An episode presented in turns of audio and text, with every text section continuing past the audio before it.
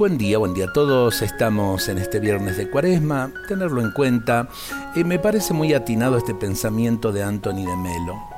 Cuando sabes amar es señal de que has llegado a percibir a las personas como semejantes a ti.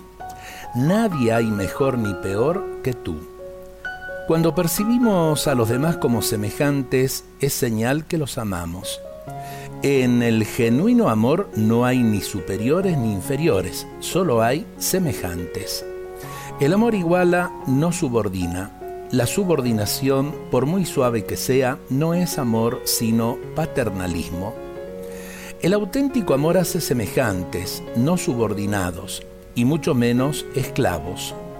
La persona que ama no desea para otra lo que no desea para sí misma y lo mejor que busca para sí misma, también lo quiere para los que ama.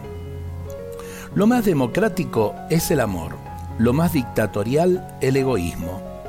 El egoísmo, dice el padre Anthony de Melo, ya fallecido hace mucho, es exigir que el otro haga lo que tú quieres. El dejar que cada uno descubra lo que quiere es el amor. Cuando amas, aprendes a cuestionar tu razón escuchando las razones de los demás con interés. Qué bueno esto, porque también lo encontramos en el mandamiento principal. Muchas veces nos acordamos de una partecita y nos olvidamos de la última. Lo que más recordamos es esto, amar a Dios sobre todas las cosas. Lo que sigue también, amar al prójimo, y nos olvidamos al final, como a nosotros mismos. Si aprendemos a amarnos y a cuidarnos, vamos a aprender también a amar y cuidar a los demás, porque los percibimos como semejantes, como prójimos. Dios nos bendiga a todos en este día.